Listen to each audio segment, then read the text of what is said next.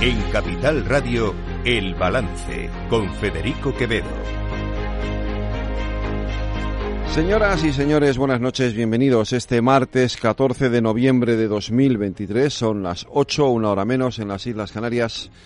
Escuchan la sintonía de Capital Radio, les invito a que nos acompañen desde ahora hasta las 10 de la noche aquí en el balance, les vamos a contar toda la actualidad de esta jornada. Una jornada previa a la sesión de investidura que mañana va a tener lugar en el Congreso de los Diputados, mañana y pasado mañana, miércoles y jueves, eh, para la investidura del, del todavía candidato y presidente del Gobierno en funciones, Pedro Sánchez, de quien hoy la ministra portavoz Isabel Rodríguez decía lo siguiente se ha visto cumplido con la acción de este Gobierno, que no solo se ha empeñado en cumplir ese programa de Gobierno expresado por el presidente en sesión de investidura, sino que además ha tenido que atender muchas dificultades. Y eso significa que lo que mañana diga el presidente del Gobierno será también lo que ocurra los próximos años en nuestro país, porque ha demostrado que cumple su palabra y que su trazado para los avances de este país se han visto con creces superados por la realidad que vive España. cumple su palabra esto es lo que ha dicho hoy la ministra portavoz en la rueda de prensa posterior al Consejo de Ministros. ¿Cumple su palabra? Bueno, pues no. Es evidente que no. Es evidente que el presidente del gobierno no cumple con su palabra.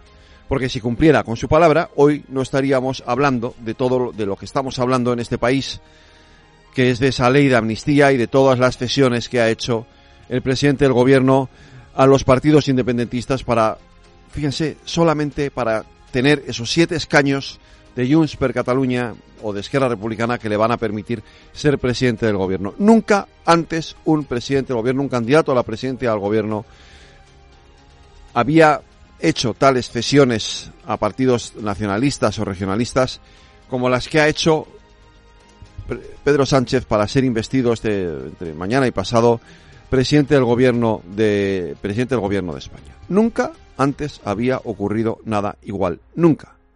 Y este que les habla lleva ya mucho tiempo dedicado a la información política y sinceramente nunca habíamos visto nada semejante a lo que estamos viviendo en estos días, en estas horas, en las que se está poniendo en riesgo cuestiones tan esenciales como el principio de igualdad ante la ley, la separación de poderes, etcétera, etcétera.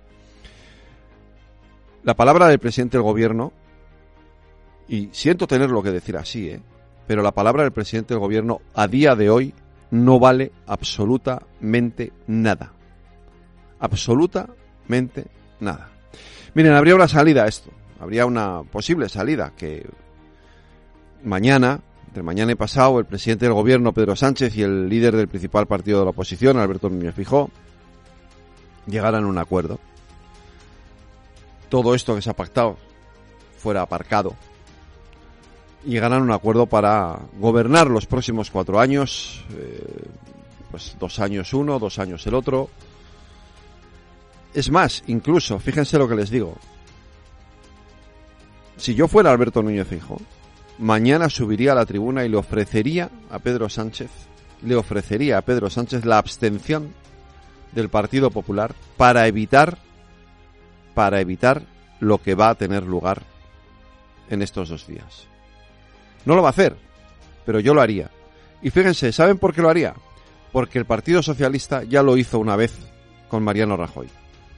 Y este es el momento en el que el Partido Popular debería demostrar exactamente la misma generosidad y poner al servicio de Pedro Sánchez sus 137 escaños y evitar así el escarnio que supone en estos momentos depender, como va a depender, de los de ese 6% de los votos, de esos 400.000 votos que tiene Junts per Cataluña y que con perdón por la expresión nos tienen cogidos por sálvase a la parte a todos los españoles. Porque esto es tremendo. Que la gobernabilidad de este país dependa de Puigdemont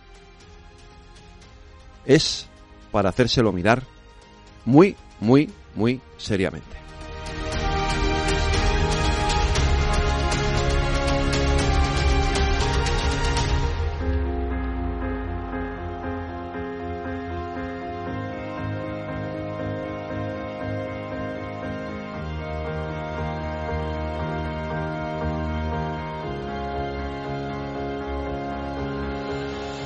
Están escuchando El Balance con Federico Quevedo.